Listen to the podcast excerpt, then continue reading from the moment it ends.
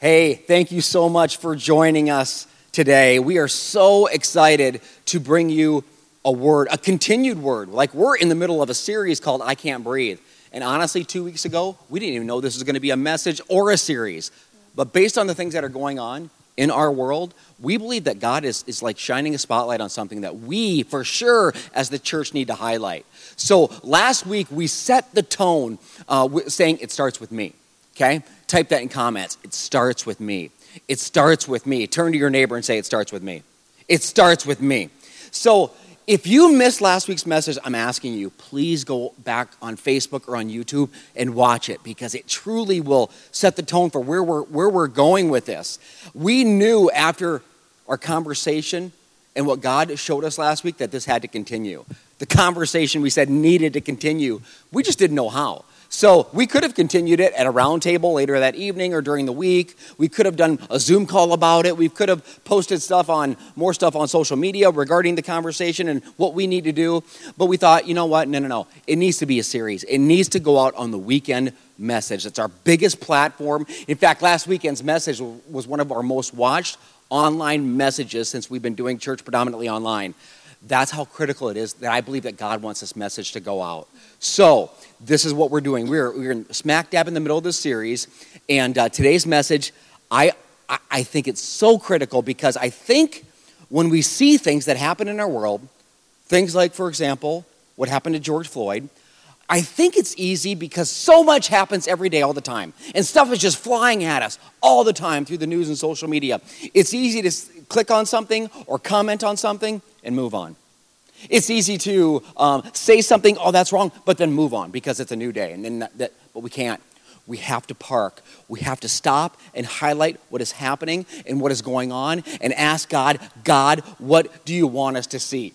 And there's a perspective that I can bring as a pastor, but there's a perspective that I cannot br- bring as a white man that others can bring to help us all step into what God wants to show us. That is why I've asked Deloria to be a part of the conversation, and I've asked Kemi to be a part of the conversation. Deloria and Kemi are both part of our church, and they're going to bring uh, some, some background and uh, just some personal experience that I can't bring. And that's what we, we need to learn and grow together. So I don't know, when you look up at us, I don't know what you see. You know, I, when, I, when, I, when I look, I see, I see like this big Oreo cookie. And it, I, I don't know, it just, it just makes me, did we bring the Oreos? Did you bring them? You didn't bring them. Oh, that's irritating. I just, now you might, okay, I'm sorry. You might, if that made you tense, you should lean into this message, okay?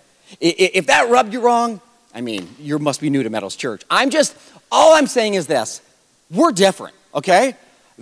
They're chocolate, I'm vanilla. Can we just acknowledge it and say that's not a bad thing, but that's a beautiful thing? That we are different, but we're better together?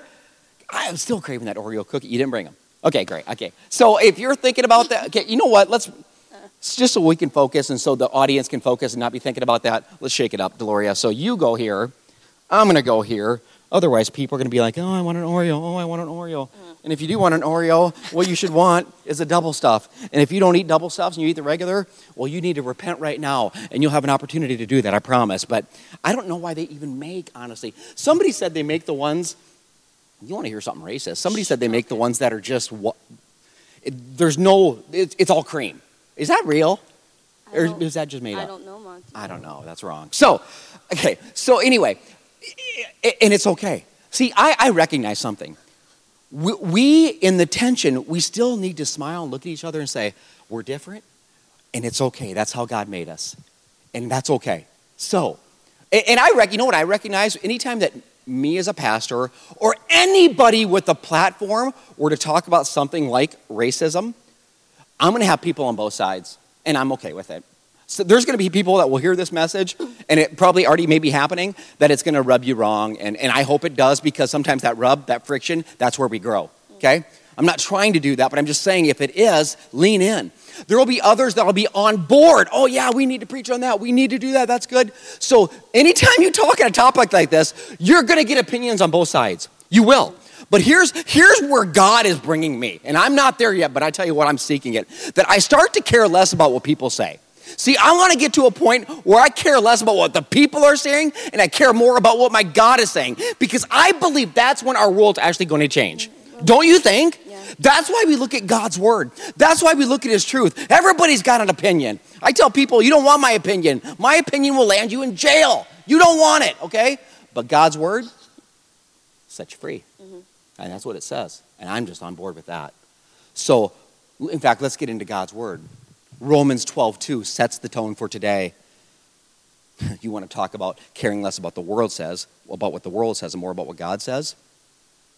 Don't copy the behavior or customs of the world. Wow, let that sink in for just a second as we jump on board with what everybody else is doing and what everybody else is posting and what everybody else is saying before we actually do the research and the homework and we get on our knees before our God and ask what He wants to show us because it's individually for you. But let God transform you. Say transform. Transform. Okay. Type transform in the comments. He wants to transform you today. He wants to change you today. Let God transform you into a new person by changing the way we think. Our thoughts are pretty jacked up when it comes to ethnicity and when it comes to racism. And, and, I think God is wanting to do something so supernatural in this moment. God, will you change the way we think? Will you transform the way we think? There's people that are saying, I don't, uh, racism isn't a thing to me. I've never experienced it. Well, just because you haven't experienced it, experienced it doesn't mean it's not real. So okay? I, it's easy for me to say that I don't think I've ever been discriminated against. But that doesn't negate the fact that it's not happening. So, Kemi, Deloria, first of all, thank you for being a part of the conversation. Thank you for saying yes and saying, you bet I will bring a perspective from that only you can bring because only you know your perspective only you know your background and your upbringing and your experiences. So I appreciate that. Let's start with a little bit of background. Deloria, let's start with you. I know you grew up in Colorado Springs. Mm-hmm. Um, just describe a little bit of your upbringing, uh, the environment you grew up in, the family dynamic. Just talk to us a little bit about that. Okay, um, I was raised by a single mom. I was raised with three, well, three. It was a three sisters, so me and middle child, and um, I grew up in the ghetto, of Colorado Springs. It was very common for, you know, shootings and drive-bys. There was a lot of drugs in the area. Um, honestly, it kind of became where anyone who was abandoned by like the police system, like sexual offenders, they were just like thrown like near my area, like right by school, and that was just the environment. Wow. Yeah. Okay. Mm-hmm. So, Kemi, yours is different. You grew up in Nigeria, right? That, that's correct so speak to that a little bit. Growing up in Nigeria, outside of our country, and and, and what that was like for you. Well, I grew up in Nigeria, and um, my parents are were strong Christians, and I grew up with uh, my two brothers as well too. So we're a family of five. Um, uh, we were, I would say, pretty much uh, upper middle class. Um, so we were able to afford a lot of things and were content at the same time because of the kind of culture my parents imbibed in us. We also grew up in a cultural society as well, so there was a lot of differences in terms of looking at aspects of the world. Um, I split my time between there and the UK uh, before coming to United States for college. Um, but growing up in Nigeria was a, a different um, uh, scenario compared to the United States. Um, there were times, especially where there was uh, military dictatorship, so it caused a lot of chaos in the country, and you know, it was a country trying to thrive and stuff like that. A lot of times classified as a third world country. Now, majority of Nigerians or Africans, I would say about 90% plus are black. So, whatever the issue is, you dealt with it with the same color of skin, you know, mm. uh, compared to what you have here in the United States something that you just said reminded me of something that Deloria said. Deloria, you talked about with your upbringing. Now, you you raised in a Christian home, right? Yes, yes. But by your mom, your dad wasn't in the picture. In and out. In and out. And your parents were are still. I mean, they're still together. They're still. They are still raised. together. Yep. Okay. You said something though that that struck me, because he talked about. Uh, you know, I, when I think of Nigeria, I think, well, it's just it's pretty much predominantly black people, but it's not just black people. There are different, like you were and this leads into our next question about being discriminated against. Mm-hmm. And I want you to describe some ways. I'll start with you, Delory, about like like how have you experienced being discriminated against? How have you experienced racism? The first story I think of, Deloria, is is even uh, different um, shades of Yes. black you were talking about, Uh-huh. which I've never thought about. Okay. Like you described yourself as um, darker, Yeah. but then there's lighter skinned Mhm. people that are still black, right? And and there's discrimination even within those realms. Mhm. That was one of the stories you talked about. Talk about that. Yeah, so um, I mean, you hear like through elementary, middle school, and high school, um, but it's colorism, and it's it's like the light skinned are considered more beautiful or pretty or more fair or more civilized, and the dark skin or brown skin are considered complete opposite of that. And um, I remember, um, I think it was middle school. It was this light skinned girl, and she was like, "Well, why won't you throw some bleach on you and make yourself lighter?" Wow. and I just I think that was like my first interaction of like, oh, so I am different, but you're black, and we live right down the road from each other. But um, yeah, and I mean it's still very relevant today. But um, it's getting more discussed. But that is a very, very real thing. That is something that blew me away when you said that. So technically, you would say two black people, but they don't see each other as the same either No. in that context. hmm Wow. Kemi, uh, I know you texted me and, or emailed me quite a lengthy email. I know that there are stories that you have, very recent stories about um, being discrimi- discriminated against, obviously from, from Nigeria and then living in London for a while. You moved to the great country of United States and to Omaha area. Describe one or two scenarios of you experiencing uh, racism firsthand. Well, it's kind of hard to pick and select which one, Yeah, but sure. um, where do I start? You know, is a question. Um, you know, I don't know. Picture a scenario where you're just driving and you get stopped by a cop, and the first question out of his mouth is, "Is this your car?" He doesn't tell you why he stopped you. He doesn't ask for papers or anything. Um, just straight profiling. I mean, it makes you feel this little like, do I deserve to have a nice car? Do I, I don't, you know, do you think I can afford it? You know? And um, the most recent one was um, in my garage, just standing there, you know, uh, waiting for someone to come by my son's bike. And uh, a cop pulled up. Initially, I had seen him down the street. He was just patrolling the area or something.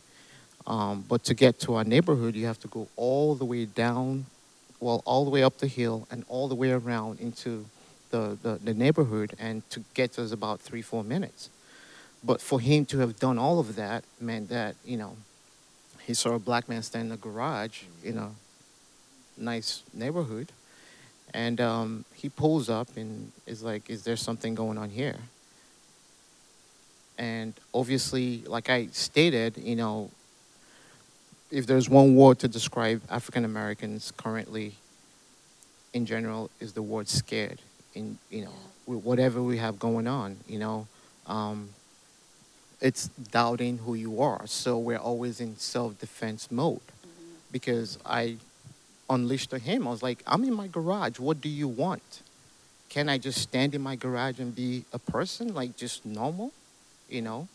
And it could have gone either of two ways but at the end of the day i thank god that it, it went well you know so, So I find it interesting that you grew up in a different country for the most part, come to America, the land of the free and the home of the brave, get to the land of the free and the home of the brave, and then you start to experience something that is the opposite of freedom and the opposite of what it means to, to live equal. I mean, you, you also talked about, I mean, you're a, co- you have a college education, very educated man. Um, in fact, after your um, undergrad, you the the goal was to be a pharmacist or go to pharmacy school. Describe that a little bit because that hit me. I mean, you applied and you applied and you applied, and finally, you ended up just kind of throwing in the towel on that, which which talked to that.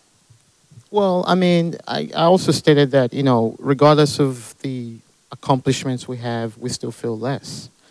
And, um, you know, you could be the biggest Christian, you could be the most charismatic person, the most self confident as a black person, but you still feel this way.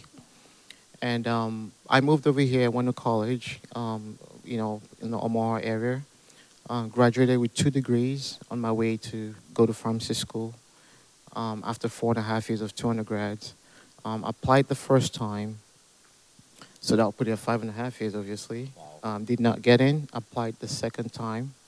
Um, was put on a wait list, um, which was which happened twice. Um, and GPA was good, grades were good, every application was good. Um, because after you eventually don't get in, you can send a questionnaire as to what the issue was, so that, that way next time you're applying, you know what to do next time or whatever. Um, but I came to find out that some of the kids that got in before me and some of my friends um, were not really qualified. And when I say qualified, I mean GPA wise and, you know, everything. Because some of the kids, we took labs together. We knew their character. They partied a lot, never, you know. But um, they knew the higher ups, you know. Were they The parents- What, did not or what denomination? What ethnicity? Were they white or were they? Yes, were sir. Uh, they played golf with the dean. They, you know, parents donated to the college and all that stuff. And so I was like, is that what it takes to get in? For my getting parents to in, donate to. And you you're know. kind of being bypassed. Yeah. So it was kind of um, very hurtful. And so I questioned it a little bit, you know, saying, hey, should I still, I mean, if I apply again, what's going to happen? Would I go through the same situation, you know? And so kind of like just started life, you know, and started working and, you know, because at that time also I had my son as well. I mean, you know, I had my son and he had to eat, you know, so Yeah. I had to start working and stuff. So. Mm-hmm. Wow. Deloria, back to you for a 2nd mm-hmm. Just you, you talked about. I mean, I, I, just like people might not know, there's a bunch of different areas of Omaha. Mm-hmm. Colorado Springs. Yeah. I mean, when you talk about a ghetto in Colorado Springs, that that Yeah, people don't y- think no, so. I don't. I don't think that at all. Yeah. You know. Um, so not only did, did you live in a very, I say, impoverished area and, and crime-ridden area, but even your family. I mean, I know that your mom and you are, are, are still obviously together, or not, you know, on good Yes, terms. yes. But your dad, well, describe the dad situation because I think that's really pertinent to where we're going. Yeah, so my um my dad was very abusive to my mom and him. They had a very abusive relationship. Um, he was very um, infused with drugs, marijuana specifically. He suffered from mental illness, and he was just in and out, in and out, always getting always getting put in prison. Um, yeah, And then your stepdad came yes, into the picture. yeah, and then my mom got married to my stepdad, and they were together for eleven years. But addiction was a big part that took over, and um, now he's 53. Now he's in prison under Actually, both dads. both dads. Within a week, were put into prison. Just within the last couple oh weeks. yeah, yeah. Within the I mean, last it's couple just- weeks. Okay. Uh huh. So let's shift gears for a second and we think about what's happening now in our world. And I can give you my perspective, and everybody can, but I want to hear your perspective. We know what's gone down. We, we've you've seen the George Floyd video, and we know all, even that's just one of, of many things. I think that this is just one that's getting the notoriety. And I, and I wrote it down this way: We all are experiencing a lot of emotion, and I know that you have to, like many, have this resentment, this hurt, even this fear. How have you? You're both followers of Jesus, right? How have you been able to remain Christ-like, or or have you been able to remain Christ-like? I mean, we can get real here when it comes to dealing with what you're seeing, whether it's the rioting afterwards or the incident and and everything. Describe. I mean, how are you able to navigate that being a follower of Jesus? Deloria, I'll start with you. I think for me, I always when I see things like that happen, I always I feel like I always find my so I always so me and my husband we were driving through we lived in Florida for a while. Okay. And um, we were driving to a city like for a honeymoon. Um, but before we left, we had to we were in the south and we, we had to look at what counties were like KKK active. Like which you know. And I remember us driving through a county that was, and Andrew told me to tuck my head down, and he had to put a blanket over me for 45 minutes. And um, when I see these Wait, things, wait. So you had to duck down in the car yes, and have a blanket over you, hiding you? yes, yeah, and I couldn't go in the gas station. just just on your honeymoon. Which We were driving to how long ago was this? Um, this was in 2018, Okay, so a couple years ago. a couple years ago. Okay, okay. And um, I think for me, I always go back to moments like that. And other things have happened. I can go. It's gonna back be all day conversation. But um, I think at first I have hate, to be honest. Um, I feel like it's hypocrisy that we're united, but you see division. It's like modern day lynching and lynching, and I, I get upset and I have hate, and I'm heartbroken, and I'm like, well, is this just going to be a trend? Is this going to be gone within two weeks? It's just going to it's just going to be forgotten because there's been so many, and I think that's what I go through first. It's I don't even talk I don't even go into forgiving for days. Like I don't even I don't even touch that, and I get well, why won't you forgive? I'm not there right now. Man, I appreciate your honesty. One thing that I think you're going to always get from our church is vulnerability, authenticity, and honesty. And the fact that she can sit here and say, I have this feeling of hate. Mm-hmm. That's real. I mean, that is real. And I mean, I don't, I'll never know what it looks like to hunker down inside of a car and have somebody cover me so I'm safe driving a car in this 21st century. I mean, I'll, I'll never understand that. Mm-hmm. So, Kemi, what about you? The, the, the, the emotions that come up and then how you're dealing with those as a follower of Jesus? Well, it's been extremely tough, um, really, really tough because you want to remain calm, you want to remain Christian like, but um, when you see stuff like that happen and the emotions that come with it, you get angry you know, and resentful. I would say my case hasn't been a case of resentfulness, but just anger. And more so towards people who have taken their level of ignorance to a whole nother level with the situation, mm-hmm. even though it's apparent with the facts of what happened. Someone got killed. It took four days for the cop to be one of the cop out of four to be arrested. And all you want to worry about is the extra stuff that happened after that. Now, it took it had to take some a lot of protest and a little bit of violence for one of the cops to be arrested. The person who's expressing ignorance, if that was your kid and it took that long for the person to be arrested, how would you feel about it? would you feel like the society doesn't care about me? Would you feel like, wow, they don't care about my family? Just juxtapose it or switch the scenarios, you know? Mm. And um, so it's been a sense of anger of people just wanting to look at one aspect of stuff. I do not condone violence. I don't condone the extra stuff that happened. But it got to that point. But at the end of the day, now that a little bit of justice has been, I say a little bit of justice because there's a lot of cases out there untouched. There's a lot of stuff mm-hmm. happening that no one has said anything about over the last many, many years, decades. for the longest yeah. decades, you know? And we have this on, I mean, the fact is that what about the ones that are not recorded, where it's your word against the cup, and they get away with whatever? Now it's recorded, and it still takes four days for the cop to be arrested. See, I think I think that's why God needs wants us to highlight this there are so many that are still out there pending. This one's getting notoriety, so the pressure mounts so much that something must be done, and finally something is done. But you said something. What if that was your son, or your daughter, or your husband, or your wife?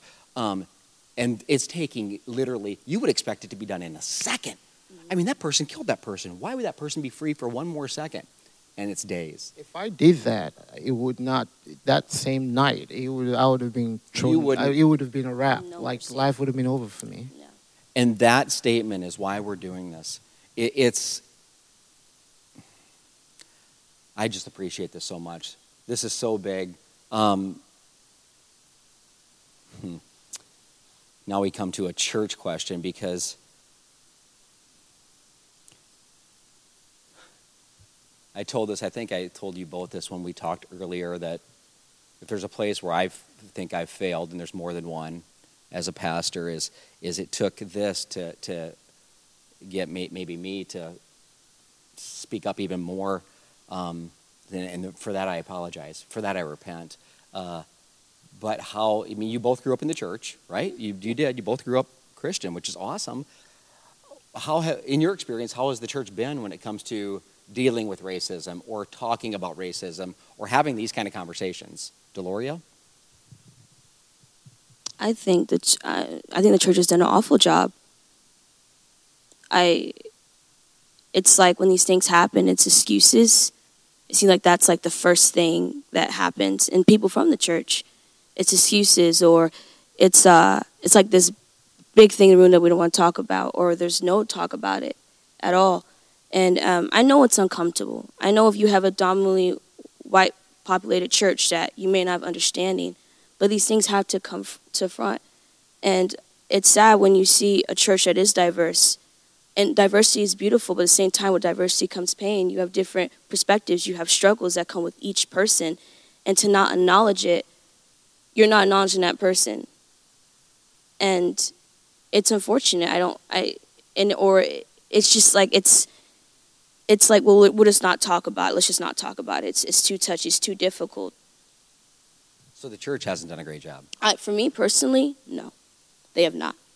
Thank you for being honest. Kemi? Um, as I stated, I think yesterday, um, I think the church in general, and I said I've not been to every church, so I don't know what is talked about or what's discussed. But looking at it from afar, I think the church has failed in that aspect. Um, however, regardless of diversity in church or whatever, I think this is an opportunity that doesn't need to be missed. I think everyone needs to take advantage of this opportunity and get it to the forefront and talk about it.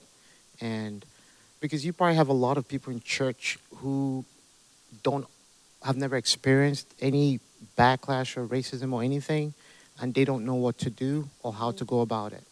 So I think this is an opportunity for us to be able to lead them in that discussion, whether it's for them to go back home and talk to their kids to say, hey, you got to be more tolerant. You got to love everyone because God loves everyone, you know. Something as simple as that. Or speak up on behalf of those who have been. So you're unaffected. you're leading into what I exactly where I want to go is we want to do something about it. Like well, we're not just having conversations to have conversations. We're having conversations to be uh, hopefully a people and a church that will make a difference and, and, and start to change the trend of what you've seen in churches as you've grown up. So, Kemi, you started along those lines of what would you like to see people do? Continue with that. So, what there's there's a lot of people that are going to watch this message live and down the road um, via however they access it. What what would you say to them? What what are what action steps can they take to the people that don't know what to do? Okay, how can I make a difference? How can I uh, take a stand? In what ways? What would you tell them, Kemi? You started on down that road. Continue down that road. I think it's time to speak up because we're all in this together. You know, we have an anthem that says, "Is the land of the free," and we're all united. And um, I just believe that if we can sit here on stage, my pastor is white, obviously. We have majority of people um, white in church as well, and in other places if, excuse me, if we can meet together, if we can um, have um, men's group, if we can go out and eat or have fun, or even sports, for example. 75% of the people who play basketball or football are black.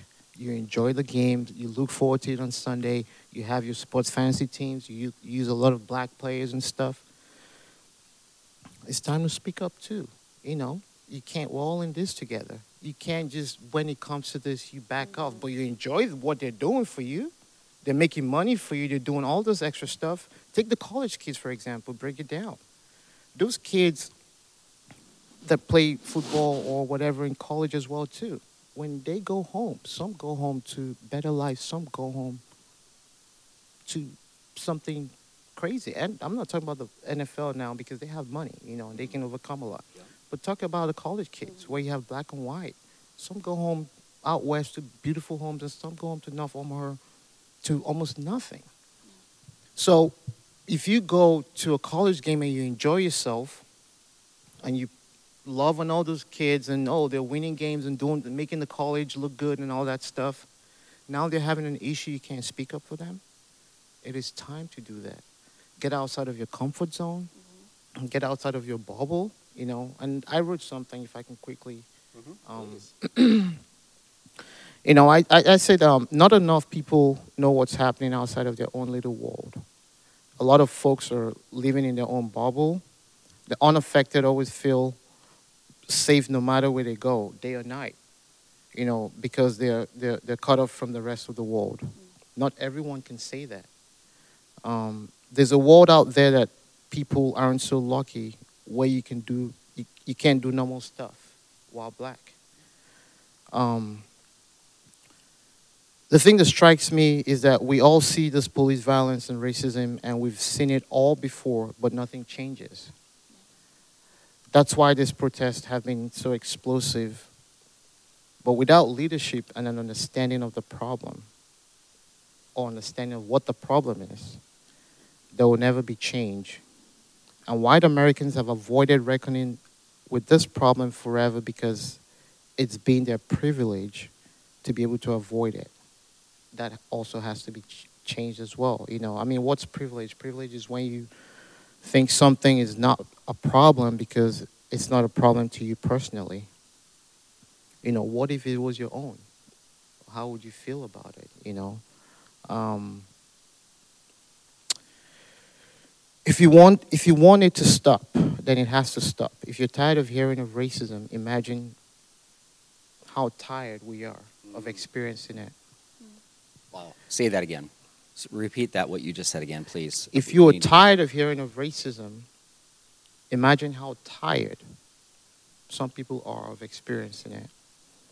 These issues are a lot closer to home than you think. Folks need to be aware of the world outside of their bubble. Wow, that I appreciate your feedback on that. You uh, you even told me about a conversation and even in your life group that you had this week, your men's group, and it was that was crazy because this conversation is trickling down into our, our we have a lot of life groups um, that where we get real and we get raw. And you talked about a conversation you had. Yeah, I did. Um, we had a, a life group as usual on Tuesday, and um, you know we kind of got into a little bit of just talking about stuff because the week was heavy for a lot of people. Yeah. Unknown to you know, it was a really heavy week on what which, whichever side. You know, it's emotional and stuff. And um, I got a call after the life group from one of the members, and um, he was just saying, "Are you okay?" And you know, I was like, "Yeah, I'm okay." You know, like I personally, I'm okay. I, like I said before, like I handle things a little bit differently. You know, I've been enlightened, been fortunate to be enlightened, educated, and understand what's going on.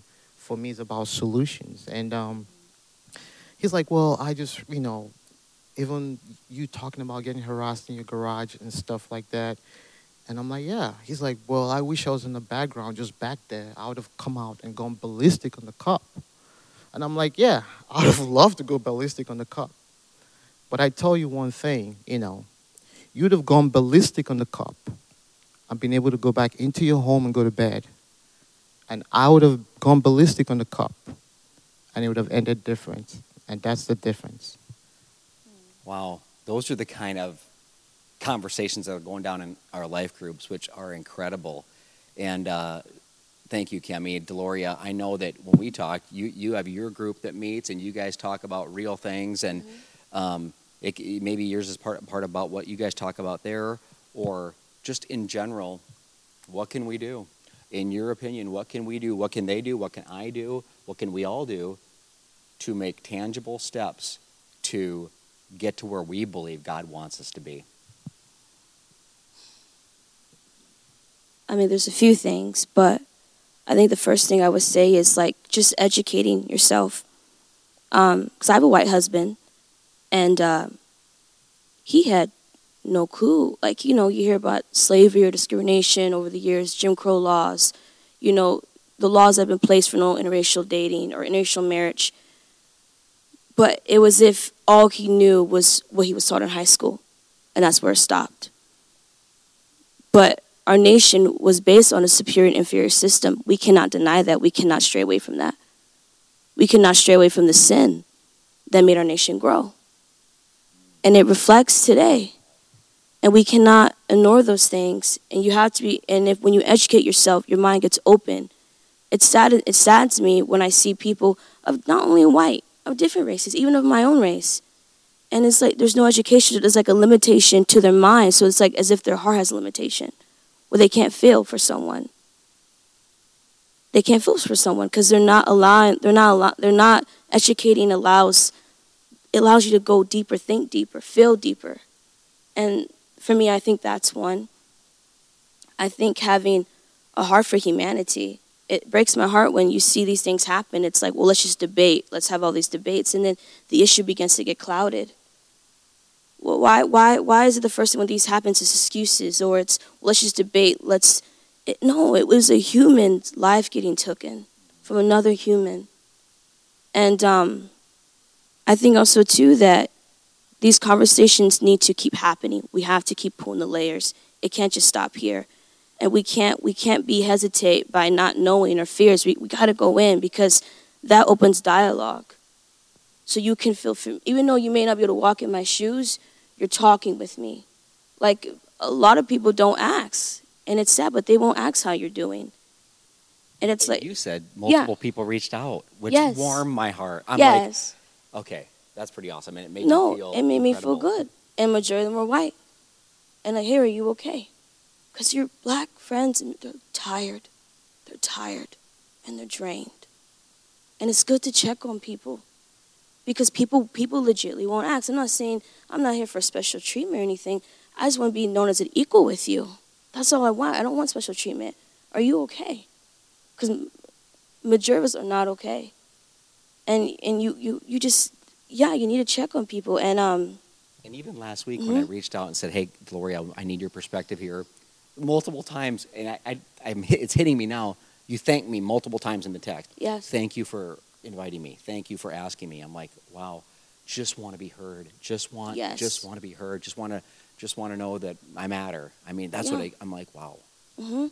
And I, and it's it's sad when you know you go into church or not even outside of church, but it's like, well, you know, watch, you know, watch who you, watch who you vote for, or you know that law is going to get passed and uh, yeah, it's important to vote. But there's been Democrats, Republicans in and out of office, and these things are still happening. There's been laws put in place to prevent these things from happening or to put a stop. But look what's happening on the news. I feel like every two, it's like every month. There's, it's regard like it's, it has it has to go past the White House. It has to be us because it has to go past that. So good. You, you bring up education. You bring up teaching. I mean, you're a history major. You're that yes. education is your thing, yes. and it needs to be all of our thing. I think to understand the history behind all this. Kemi, you have. I'll give you guys a, a last word here. Anything else that we didn't hit that you need to that you want to share?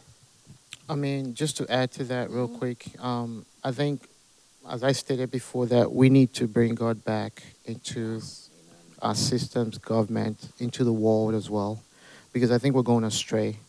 Um, because I think that might refocus people on what's important. And then, secondly, we need leadership as well from the top. Those with the bigger platform. I, I feel personally we don't have that leadership right now, and um, it, that doesn't help the situation because we can only do as much. But we can also start from the grassroots as well too, you know, um, and people just speaking out. You know, the unaffected speaking on behalf of the affected. You know, I liken this to, for example, when I go on mission trips I've been able to be blessed to help those who can't help themselves. Yes. That's what the unaffected has to do for the affected.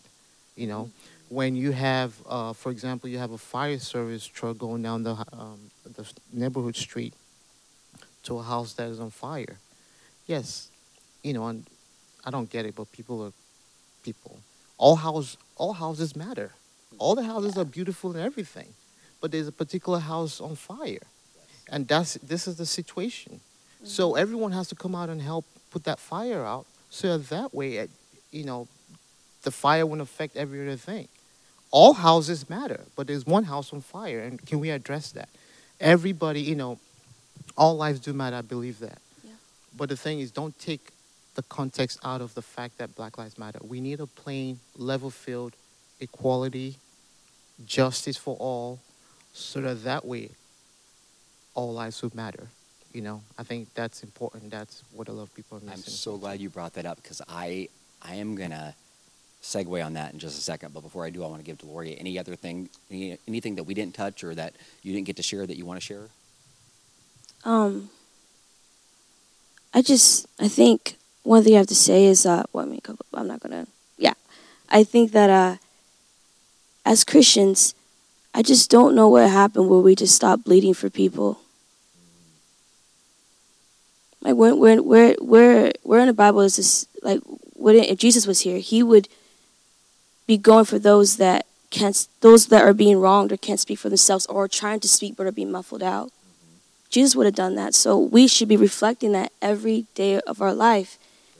And uh, yeah, so I think we just need to bring God back, and because it's it's showing all chaos. Chaos erupts when God is not like you know when when God is not a part of that chaos is going to erupt. So God's not part racism. He's not a part of police brutality. He's not a part of violence. And I think so too that I was talking to one of my friends. Um, I had a white friend. We were talking about this, and he was like, "Well, I have black friends, and um, I have black members of my family, and that's that's great. But you know, are you are you saying the N word behind my back? Are you indulging in racist jokes? Because that's Are great. You are you someone different and yeah, we have, and that's your heart check. And if you're getting annoyed or burnt out, for, I, yeah, I understand you're getting burnt out because it is, it's draining. But you're like, ah, let's just stop talking about it. It doesn't matter. You know, everyone has their problems. There has to be a heart check getting done then. Boy, I love. You brought up the legislature and the law, and, and yeah, that can maybe move a needle, but it's not. It's the heart that's, that has to change, not the law. Okay, mm-hmm. it's the heart that has to change. You keep going back to that, Kemi. You do as well and you, bro, you both brought up something that we, we, we have to address. And, and I, have heard people on all different facets here. Um, uh, first of all, thank you bo- both. Yeah. Thank you so much for this. This is so good to hear and so good to get some actionable things about what we can do as a people to get to where God is, wants us to be. You both said it. God has to be in the equation, right? Mm-hmm. The reality, racism is real, okay? It is a real thing. We have to address it.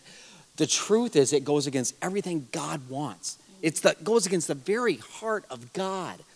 So, what do we do about it? We hear Black Lives Matter. And I know you've said it, Kemi, you've said it too. We get all lives matter. I get it. We understand. But, but I liken it to you bring up the house and burning house. Let me, let me put it in a biblical context. Jesus was teaching a parable one time about God's love and the kingdom of heaven. And he said, if a man has a hundred sheep and one gets lost, one goes astray, he said, wouldn't the man leave the 99 and go after the one? Mm-hmm. Question Do all 100 sheep matter? Yes. Do they all matter the same? Mm-hmm. Yes, they all matter. But, but the 99 are, are they matter. But the one is, is, is, is what matters right now because the one is vulnerable. The one is hurting. The one has been marginalized. The one is, is crying out for help because I need it. So the one matters. Say the one matters. The one matters. The one matters. In fact, you just said the title of today's message. The one matters. So, yes, all lives matter. Yes. But we have to go after the one because the one is what is what is being highlighted right now. Not elevated as better than, but highlighted as will you go after the one and bring it back to the fold so we can come together because we're better together.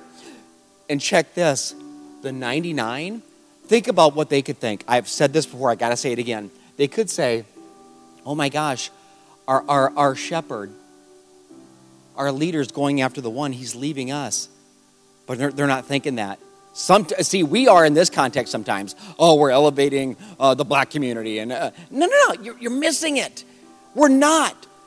What the 99 should be thinking is, oh my gosh, if he'll go after him that way, he'll do it for me when I go astray. He'll do it for me when I've been marginalized. He'll do it for me when I'm considered less than. He'll do it for me when I'm being persecuted. And maybe you're thinking, well, I'm not marginalized. I'm not discriminated against. I'm not, um, I'm not put out there in that way. Okay, well, you should probably praise God, shouldn't you? Because a lot of people are. And we need to recognize it. And just because it hasn't impacted you doesn't mean it's not real. We've said that before. He leaves the 99 for the one, and the 99 are like, wow, the love of the Father. And I wonder if God is looking down. I know He wants to look down and say, wow, the love of my children. Wow, the love of my church.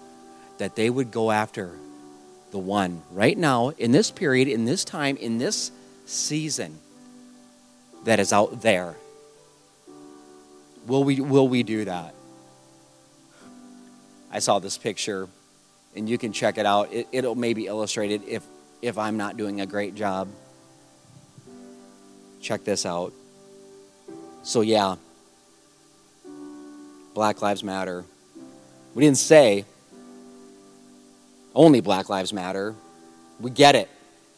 All lives matter, but right now, we need your help. Right now, we need you.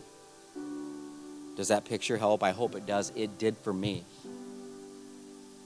I'll go back to the heart. It's a heart issue. It's not a sin issue. Excuse me, it's not a skin issue. It's a sin issue. That's what it is. 1 Samuel 16 7. Last week I shared that I believe that God wants to give, give us His eyes to see, to see color and say it's okay. You're, you're created beautiful. You're created in my image. You're created and you look different, but you're beautiful and you're my child and you're in my image, regardless how, how you look on the outward appearance. Samuel 16 7. The Lord doesn't see things the way we see them. Oh my gosh. God, will you give us your eyes? People judge by outward appearance. This is the Word of God. Get off of social media for a minute and get in the Word of God for 10 minutes a day. It'll change your days. People judge by outward appearance, but the Lord looks at the heart. The Lord looks at the heart. You, bro, you both brought up something when it comes to education, when it comes to history, when it comes to privilege. See, we want to believe that we're beyond oh, white privilege or that kind of thing. We're not. It exists, it is true. And we have to do what we can as God's bride to eradicate it, to get rid of it. Because God, eh, that is not the heart of the Father. Let me just give you the scripture one more time 1 John 3 17 and 18. If someone has enough, enough goods, enough money, if someone has enough to live well and sees a brother or sister in need, but shows no compassion, if there's a word I need you to take away from this message, it would be compassion. That we would have a compassion for what is happening to our brothers and our sisters. Compassion, something that, that Jesus was in the business of showing over and over and over Jesus had compassion. Jesus had compassion. Jesus met them with compassion. We see it all over Scripture. But you show no compassion. How can God's love be in that person? Dear children, let's not merely say that we love each other, let us show the truth by our actions. God, God, let us be a people who won't simply point out the problem, but that we would be a people that will do something about it. Oh, eventually, church, we need to move from just commenting and clicking about how, how, everything is wrong and step into a conversation about what you and I can do about making things right. This is the church, not called to make a dent, but called to make a difference. Do you want to make a difference? I hope in your heart that you do. It starts there. It's where it always starts. We'll go back to our original scripture, Romans 12 2. Romans 12 2. Transform us, changing the way you think. You know how you change this? You change this. And you know who can change this? Not you. God's got to do it. God has to do it. Legislation, we've already determined that can't do it. The White House can't do it. Your neighbor can't do it. Your friend can't do it. Your spouse can't do it. Your pastor can't do it. God has to do it. God has to change their heart. When Peter preached the first church message in Acts 2, by the way, they were still dealing with that even after he preached that message, they dealt with racism. Peter, the one who preached the first church message, he would he would be, be almost telling Jews and Gentiles, no, no, no, we can't do this. And Paul had to come in and correct him. Evil and corroding thread that wants to infiltrate every area of our society. And honestly, the devil's done a pretty good job infiltrating. But now it's time that the church, say the church, Church. the church, type the church, the church rise up and do something. Not just talking about it, but doing something. That's what Peter did. The Holy Spirit, when the Holy Spirit fell, Peter, he preached a message so boldly. You know what it says in Acts 2? You should read it this week when you're in your 10 minutes a day for the rest of your days. Acts 2, it says this Peter preached the gospel, Jesus Christ crucified, Jesus Christ, the Son of God, and he is crucified, and he was dead, and he was. He just didn't say it that way. That's the gospel. That three days later, Jesus Christ would break forth from the tomb.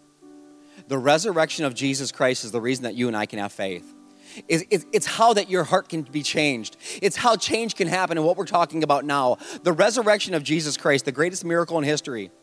See, the Bible says that when you believe that Jesus Christ is God's Son and that He died on a cross and He rose from the dead, so that we might all, say all, all, have a chance to live with Him in us, to live for Him and live with Him forever, we can all have that.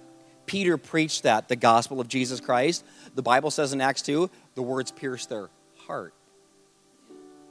You should read it. It pierced their heart. Didn't pierce their mind yet. It had to pierce their heart first. Do you know what they said? Here's what they said after it pierced their heart, the word of God. What do we do? Not what do we say, not what do we pray, not what do we just talk about and then move on. What do we comment on? What do we post? What do we do? And Peter told them, Believe in the Lord Jesus Christ. Repent. Repent. Turn. Turn from your ways. Turn from your thoughts. You can't do it on your own. Jesus has to be in you. So for somebody, oh Lord, for somebody, God is in this moment asking you to call on the name of His Son, Jesus Christ, to help you, maybe not just in the area of racism, but any area of your life that you know you're wrestling or struggling or you're losing a battle that Jesus has already won, but yet you're still living in defeat. Why? Because God is calling you to call on the name of His Son, Jesus Christ, to repent. That means change directions, change your direction, change your behavior, to move from here to there. Will you do that? If you want to do that, you want to believe that, you want to start living that way, you want to start making a difference, a difference that God has created you to make, the purpose that He created you for, it starts here. Just type, I choose Jesus in comments. Oh, I've already done that. Okay. I'm going to say it again. Any area of your life that is off track, that you know isn't in line with God, today is the day you get it back on track. Type I choose Jesus in comments. Text I choose Jesus to 474747. This is just the beginning. Typing those words doesn't save you. Texting it doesn't save you. Okay? That's just declaring that you're doing it. That's so we can walk with you and love you and celebrate with you. But it's got to be you in your heart that you call on the name of the Lord Jesus Christ and you will be saved. I had a young kid text me this morning, 16 or 17 years old. He asked me the question. I can't wait to meet with him. He said, what, what, How do I get to heaven? And, he, and he's like, Do I do more? Do I do this? I loved it. I'm like, Here is a young teenager asking, What do I do? I'm going to give him the gospel, just like I'm giving you. I'm going to teach it. I'm going to, I'm going to give him truth. I can't change his heart. I can't change yours. God can. We need a heart transplant. For us to live the way that God wants us to live in unity and in love, we need a heart transplant. I choose Jesus. Will you accept the radical, reckless love of a king named Jesus? Will you accept it? I pray that you do. Because when Jesus has all of you and you give him all of you, well, not only will you never be the same again, the world will never be the same again. I love you so much. I'll do whatever I can to walk with you and love you. God loves you way more. And he is, he's got th- this message This message will actually continue at least one more week into next week. He has so much more for us. And I can't wait to see what he has in store. We believe the best is truly yet to come. Let me pray for you. Father, I thank you so much. Oh, God, your word, your truth, your unity, your love, it's so transcendent, but yet, in many places in our world and in our nation, we're not seeing heaven on earth. You declare we can, and you, de- you declare we even should. We just don't. That's why we're speaking into this. God, I thank you so much for Kemi and Deloria sharing their experience, sharing what's real. I mean, it's real. It's, it's what they've lived, it's what they know. God, their vulnerability, their authenticity blows me away. I pray that you will use this word, God, to, to well, like you did with Peter's words, pierce our hearts. And, and, and like we shared last week, that you would point out anything in us that is offensive, that we're not right. God, I pray for the people that are making decisions, that are choosing your Son, Jesus Christ. He is the answer to our deepest need. He is the way, He is the truth, He is the life. No one comes to the Father except through Jesus. There is no other God. It is Jesus Christ, the sinless, spotless Lamb of God who we need coursing in our heart, through our veins, and in our soul. When that happens, change happens. God, have your way in this message. Do what only you can do. Give the people the courage not just to hear, but to do. We love you and we thank you. In Jesus' name I pray. And we all say, Amen. Hey, thanks so much for tuning in today. I hope this message challenged you, inspired you, and most importantly, equipped you uh, to be the change that we know that we need to see. It's so important, man. This message is critical. If it did, if it blessed you in any way, I pray that you would share this message. Man, that you would click share and get the word out so people can hear truth and, and get a perspective that maybe they didn't know before. So, and for those of you that give to the ministry to, to, to help us bring the word and continually get it out, thank you for doing that as well, man. You are investing in, uh, in difference and in life change. So I love you so much, and God loves you more. God bless you.